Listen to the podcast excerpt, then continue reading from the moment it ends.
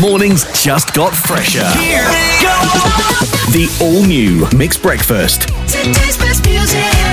With Aishah, Rd, and Prem. Mix FM. Selamat pagi semua. This entire week, we are all focusing on PWDs, people with disabilities, with Mix FM's Life on Wheels, especially wheelchair users, how they've coped throughout the years uh, with the loss of their legs. And the focus is also inclusivity. It means providing equal access and opportunity to those who might otherwise be excluded, which is why we had so many amazing guests these past few days. Today, we are joined with Ashraff Rahman. So, two years ago during the pandemic, he lost the use of his legs because of a mountain bike accident. So, Ashraff, can you tell us the story behind you becoming a wheelchair user? All right. Um, this happened actually two years ago um, when I was mountain biking. It was during a downhill mountain bike. And then at the end of the trail that I, was uh, mountain biking on, that, that's a jump actually. So, that jump is actually a bit technical jump. Mm-hmm. And I went a little bit too fast and then I couldn't control the bike well. And during that jump, I think I, I, was jumping around maybe two stories high with the bicycle. Wow. Yeah. And then I fell my head first. Yeah, I didn't land properly at the time. So I crashed. And then I broke my spine and also the right elbow. Life was different after that, totally different. That's insane. Well, how did you feel, Ashraff, when you found out, initially found out that you would be needing a wheelchair to go about your everyday? When I crashed at that time, I kind of expect the worst already. Mm. So of course I was I was very sad about it, and then like I was thinking like, oh, the future is just I, I'm done with everything. Uh, my dreams are crushed. It was so hard uh, in the beginning, but I think um, what really helped me at that time was after, right after the crash. Uh, before, because I, I, was with my friends at that time. Actually, they actually went first, and then the interesting part that we are not supposed to take that jump. I'm not supposed to take that jump. They didn't take it because before that jump, there's a turn on the left. Actually, we're supposed to go to the left, mm-hmm. but I was like so carried over with all the downhill and excited about it. I totally forgot that we're not taking that jump. So in the very last minute, I was just deciding whether to turn left and crash or just take that jump and just gamble with the landing somehow. So yep, instead of crashing totally, so I'll just I jump and then that what happened. Uh, right after the crash, I cannot feel my lower body already. Actually, oh. I know I'm paralyzed. Yeah. I know I'm paralyzed. I was conscious the whole time during the jumping and crashing. Um, I couldn't feel my lower body. And then I just closed my eyes for five, 15 seconds. I told myself that, okay, I'm going to expect the worst. I know basically this is something got to do with my spine and I might be paralyzed for the rest of my life. So I'm just going to accept it, whatever it is. So right after that, then my friends came over and then they say, okay, just relax, just relax. Your body is in shock. You just relax for a while. they, they, were sort of like panicking a little bit. I, I, think I'm pretty calm and I know about my condition because as a humanitarian worker, uh, I've been dealing a lot with field hospitals, medical stuff, and things like that. So I pretty much know that I'm paralyzed and something got to do with my spine. And then uh, just, yeah, because of that, I think that what made me somehow calm and composed a little bit. Right. Um, I just told my friend to, to lay down on the ground with me and then I actually took a selfie and, and a smile on that. Sempat selfie wow. wow. wow.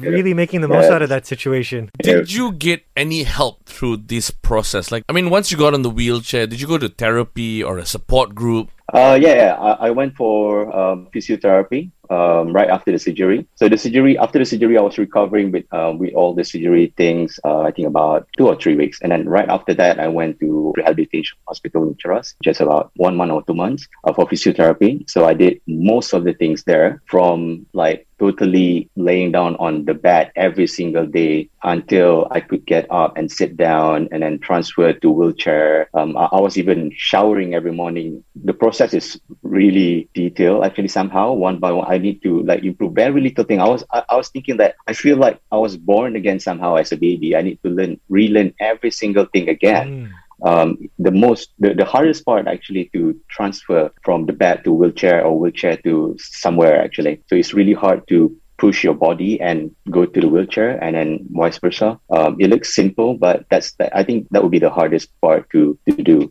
but I think what I learned the most is actually from YouTube. because I, I research on YouTube and, and in the internet, of course, uh, on how to do this and that as a paraplegic. Those are really uh, real things that people are doing in, in practical. But in rehab hospital or physiotherapy, usually the therapists are teaching you most of it from the theory, what they learn from university, for example, and not really what, what is practical because every paraplegic is different. The, the injury level is different. So the way they do things are also different. Some things are suitable to them, some things are not. So I learned a lot from YouTube actually. Um, for example, people don't know that as a paraplegic, you need to turn every few hours actually. Oh. Uh, because uh, yeah, otherwise you will get like back sore and then like you will become wound and then it will be really bad and really take a long time to to basically uh, heal. And also like people don't know that they need to go to the toilet every four hours or so uh, because you can't feel the bladder, for example. So you don't have the sensation or the urge to go to the toilet. You don't know when it's full. So you need to go to the toilet every four hours and, and manually empty your bladder. So those kind of things are, I think, will be good content and give awareness to people and, and maybe also create awareness of how important not to use the toilet for disabled people. We spoke to Senator Datuk Ras Adiba Radzi, and she's senator yep. representing uh, people with disabilities in Parliament. Yeah. Now, she said she really got to know who her real friends were after she had her accident, which ended up with her becoming paraplegic too. Did you have mm-hmm. similar experience? For me, I, maybe opposite, I would say, because no friends, no one could visit me because the hospital didn't allow that because of COVID. They don't want um, outside infection or anything just to affect everything. So I was just doing everything alone. And all of my interactions with my friends or anything social is actually on the internet, uh, on social media. Uh, people are texting me, and a lot of them are somehow giving like, like really good motivation and support and was asking that, okay, once you get out of the hospital, we're totally going to hang out and we're going to visit you and things like that. Yep. And then that's I don't get that experience for now, I guess, because of the COVID, maybe. I don't think they, they're thinking much about me on wheelchair that much. They're not embarrassed for about it and everything. They're very supportive actually. Could you say the same for at work as well? Like after your accident, were you treated any differently? Or were there any improvements made at your workplace for you? Okay, this is something interesting actually. My employer is very supportive on this. Of course, because of COVID, we work from home. And then um, after a while, and then people started to go back to the office and stuff. And especially when the work is really related to something that they have to do in the office. And then um, my employer would, would, be saying that if I need to go to the office, then just go. Otherwise, I can just work from home uh, anytime. So I don't, I'm not required to go to the office. But the most interesting part is during my accident, it just happened that the office that they are doing some construction in the office. So they demolished like one small block in the office and then they rebuilt that part. So the most interesting thing is actually they built that part accessible just because uh, I had my accident. I'm on wheelchair right now. Uh, I even went to the office. My boss actually asked me if I'm able to go to the office and sort of like audit the office somehow uh, of the accessibility and the universal design. Wow. Because before, yeah, because before this, I was invited by ASEAN to join a course on accessibility and universal design. So I'll be in a group of people with disability who can audit like building simulations somehow. Nice. Um, so I technically go there and talk to the uh, architects and also the con- contractors on what need to be improved. And then they put sliding doors. Um, the switch is actually lower than usual. And then there's also ramps everywhere. Um, everything is just accessible with wheelchair. There's also toilet for people with disability with a proper handrail with shower. Everything is needed. I, I would say it's a complete thing. So it's totally accessible there. I think that's really cool. That's a great yeah. employer you have. Yeah, I they, gotta say that. They broke down a building for him. no, no, no.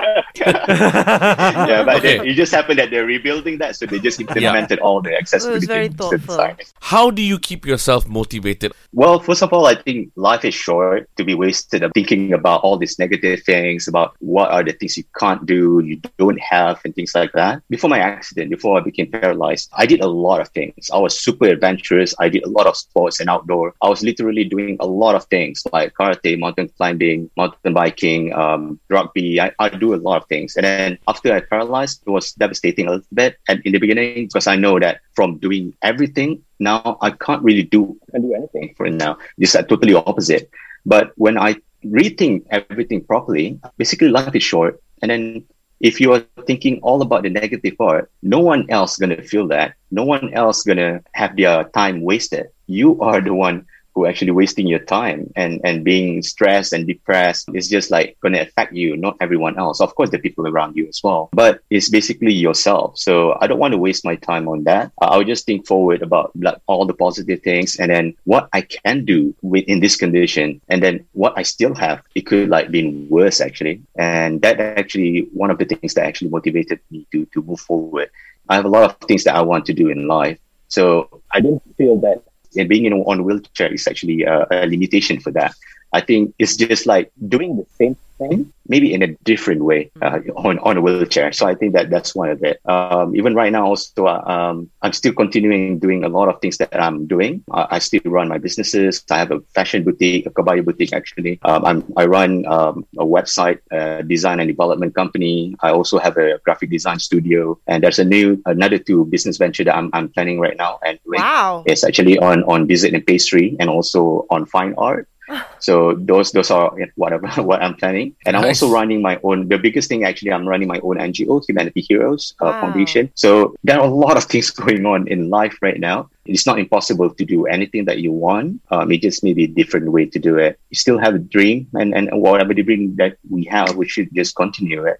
Your your attitude is so addictive I love it. it is. It really is inspiring. Thank yeah. you so much for that, Ashraff. Yes, Ashraff, thank you for your time. You've definitely oh. inspired us. I yeah. Mean, just to move forward and not to think about the negative and just move forward and keep pushing. Yeah, and then focus on the yep. things that you can have control over, over. right? Yeah. Ashraff, thank you so much for being on the show with us. Ashraff Rahman, who lost the use of his legs two years ago, and he's telling us how it's like with life ever since being a wheelchair user. The interview's up on our social medias. It's at mix.my. The brand new Mix Breakfast with Aishah, Rd, and Prem, and today's best music.